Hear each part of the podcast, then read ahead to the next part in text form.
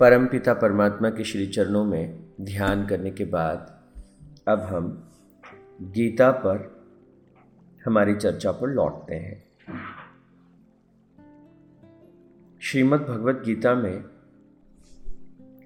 अभी हम अठारहवें अध्याय का स्वाध्याय कर रहे हैं और अठारह अध्याय में अभी तक जो हमने समझा है, भगवान ने कहा कि अपने स्वधर्म का पालन करते हुए व्यक्ति मुक्त हो सकता है।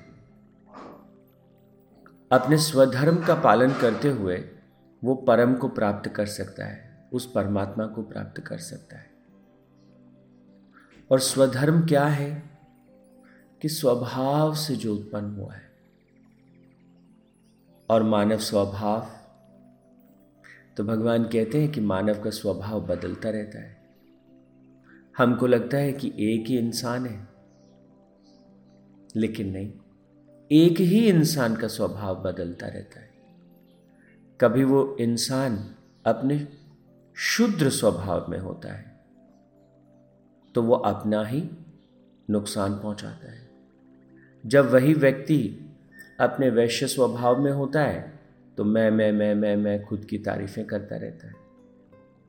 वही व्यक्ति जब अपने क्षत्रिय स्वभाव में होता है तो वो अपनों की रक्षा करता है, अपने की रक्षा करता है।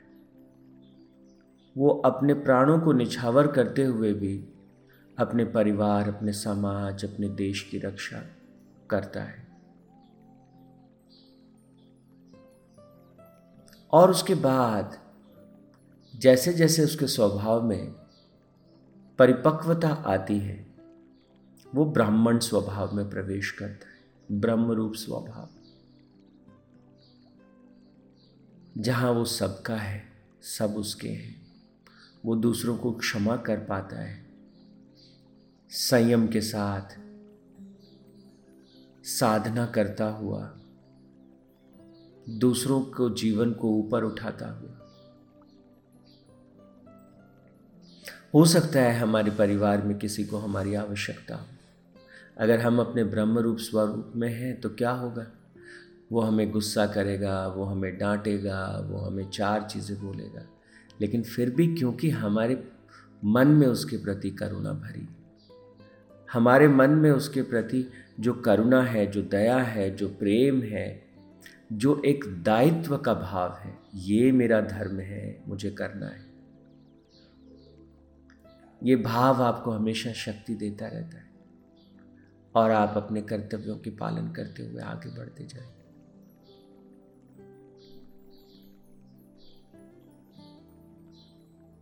तो भगवान कहते हैं कि कौन से स्वरूप में तुम कितनी ज़्यादा देर रुकोगे, ये किस पर निर्भर करता है?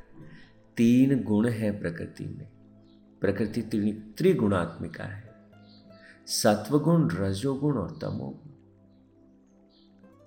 जब जब व्यक्ति के अंदर तमोगुण की प्रधानता होती है, वो शुद्र रूप में होता है, शुद्र स्वभाव में होता है।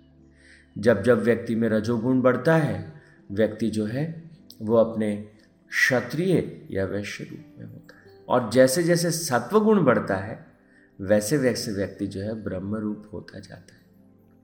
अब सवाल ये उठता है कि सत्वगुण कैसे बढ़े?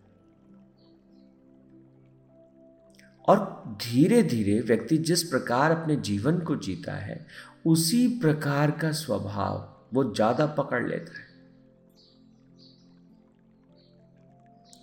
24 घंटे जो हम जीवन जीते हैं, उसमें हर व्यक्ति थोड़ी देर शुद्र रूप, थोड़ी देर वैश्य रूप, थोड़ी देर क्षत्रिय रूप लड़ने, आपने अनुभव किया होगा ना? घर में कोई कुछ कह देता है, अरे, इसने मुझे ऐसे कैसे कर दिया? तुरंत हम द्वंद्व में आ जाते हैं। तुरंत हम लड़ने के लिए तैयार हो जाते हैं। अरे, ये तो घर के लोग हैं। इनसे क्या लड़ना? नहीं, वो क्षत्रिय स्वभाव, भारी हो जाता है। मैं देख लूँगा, मैं ये कर दूँगा, मैं वैसे कर कई बार हम डांट भी देते हैं, छोटों को डांट देते हैं। बड़ों को डांट नहीं पाते तो मन मन में उनके खिलाफ क्रोध पाल लेते क्षत्रिय स्वभाव। तो भगवान श्री कृष्ण क्या कहते हैं? भगवान श्री कृष्ण कहते हैं कि जीवन को कैसे जीना? देखो, ये जो गुस्से का जो भाव तुम्हारे भीतर आ रहा है, ये जो तुम्हारे भीतर भोग का भाव जो उठ रहा है, ये तो लहरें हैं। जैसे सागर में लहरें उठती हैं ना, तालाब में जैसे लहरें उठती हैं ना, जैसे नदियाँ में लहरें उठती हैं, ये तो लहरें हैं। तो ये लहरें कैसे उठती हैं? कि तीनों गुणों के प्रभाव से उठती हैं सत्व गुण रजोगुण, तमोगुण। क्या मैं इन गुणों, ये गुण मेरा स्वभाव है? नहीं नहीं नहीं नहीं। ये गुण आपका स्वभाव नहीं। आपका स्वभाव तो क्या है? आपका स्वभाव है आत्मरूप। आप तो आनंद स्वरूप है, आत्मरूप है। तो मन में उठने वाले ये बहाव, मन में उठने वाले ये विचार, आपका ये स्वभाव ये आपका एक क्षणिक रूप है। क्रोध आता है, चला जाता है।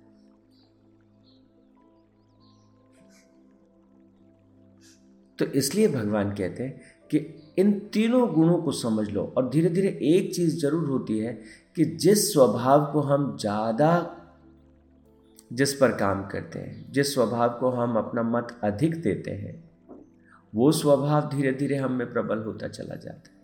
तो भगवान कहते हैं कि तुम चुनते हो कौन सा स्वभाव में तुमको ज़्यादा देर रहना है। तो कैसे चुनते हैं हम? भगवान कहते हैं, तुम्हारे भीतर सुख की इच्छा होती है। मैं सुख की अनुभूति करूँ। अच्छा सुख की अनुभूति की इच्छा तो हर जीव में, हर प्राणी में होती है। हाँ तो सुख की इच्छा जो है, उसके पीछे तीनों गुण काम करते हैं। तो कैसे होगा कि अगर तमोगुणी सुख है तो तुमको नींद में, आलस में टाल मटोल में, तामसिक भोजन में, इन चीज़ों में आनंद की अनुभूति होगी। अगर रासिक सुख की बात करें तो भोगों में, इंद्रियों के संयोग में, उनमें जो है, वो तुमको सुख की अनुभूति होगी। और भगवान कहते हैं, अगर तुम सात्विक सुख का मार्ग चुनो तो सेवा करने में तुम्हें सुख की अनुभूति होगी।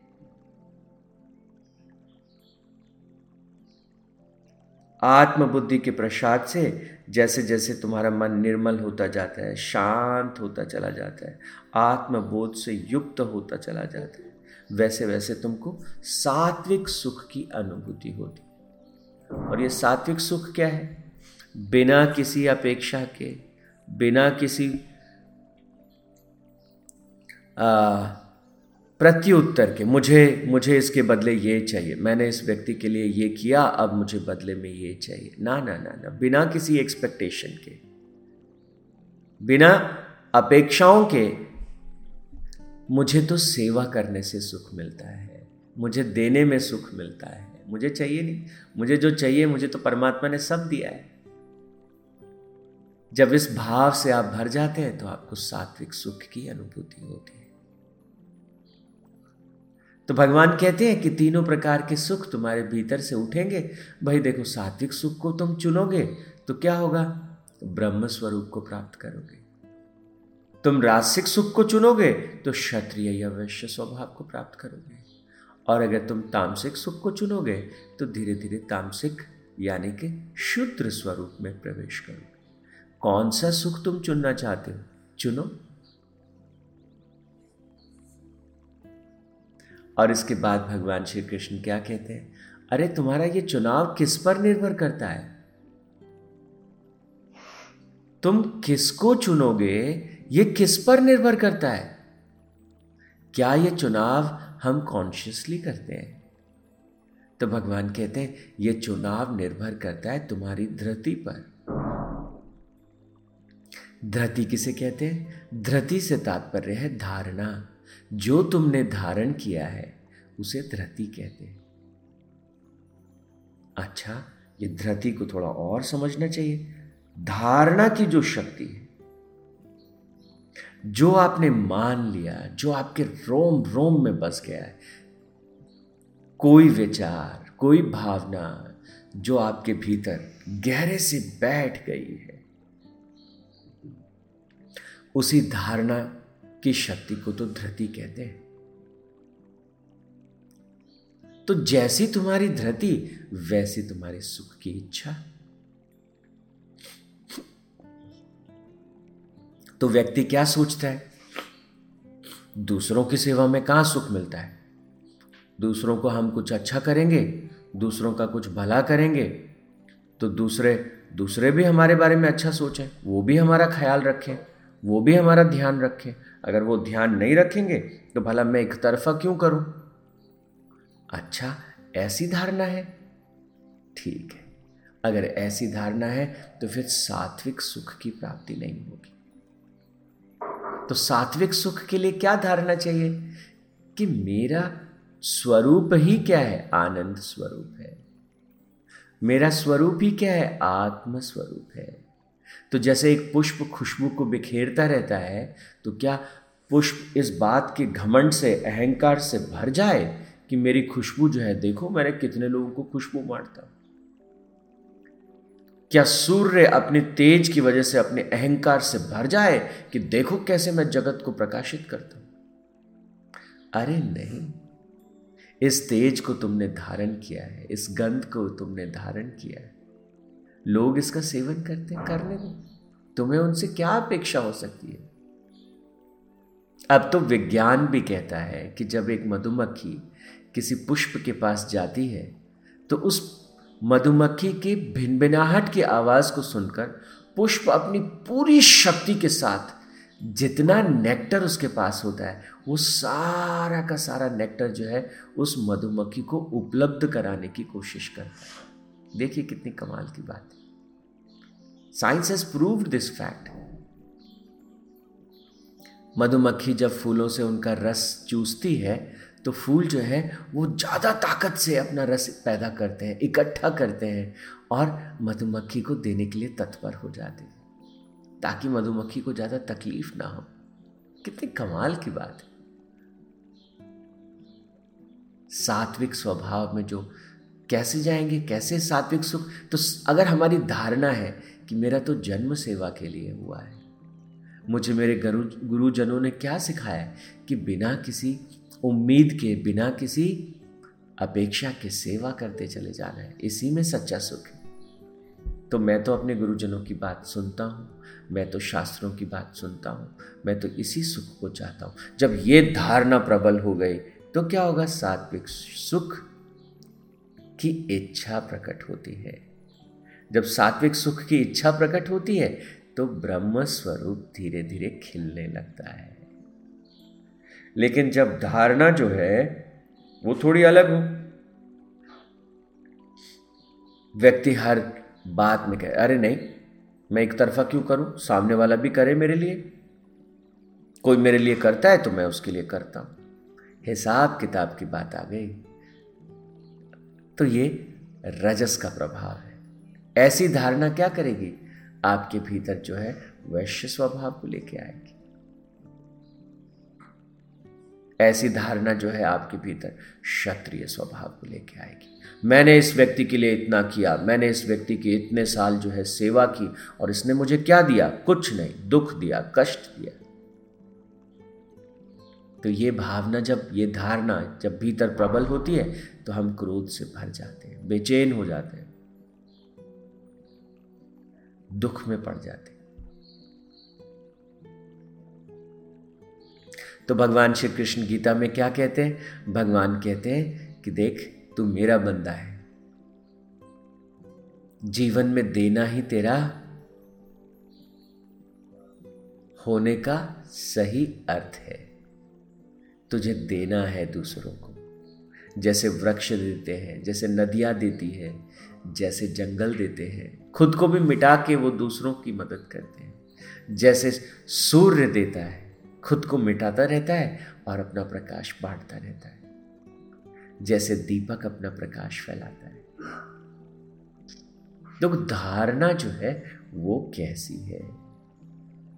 धारणा से सुख की इच्छा प्रकट होती है। किस प्रकार के सुख से मुझे तृप्ति होगी तो धरती के आधार पर सुख की इच्छा प्रकट होती है। जैसे सुख की इच्छा प्रकट होती है, उस प्रकार का स्वभाव प्रकट होता है। जैसा स्वभाव प्रकट होता है, उसके अनुरूप कर्म प्रकट होता है। जैसे हमारा कर्म है, वैसे हमारा जीवन है। पर धरती किस पर निर्भर करती है? हमारी धारणाएँ किस पर निर्भर करती है? वो कैसे निर्मित होती है? कल के सत्र में हम इसी पर बात करेंगे। जब जब इस शास्त्र की शरण में जाते हैं, ऐसा लगता है कि जीवन को खोल के रख देते हैं भगवान। ओ तत्सत परमात्मा ने नमः। ओ शांति शांति शांति ही।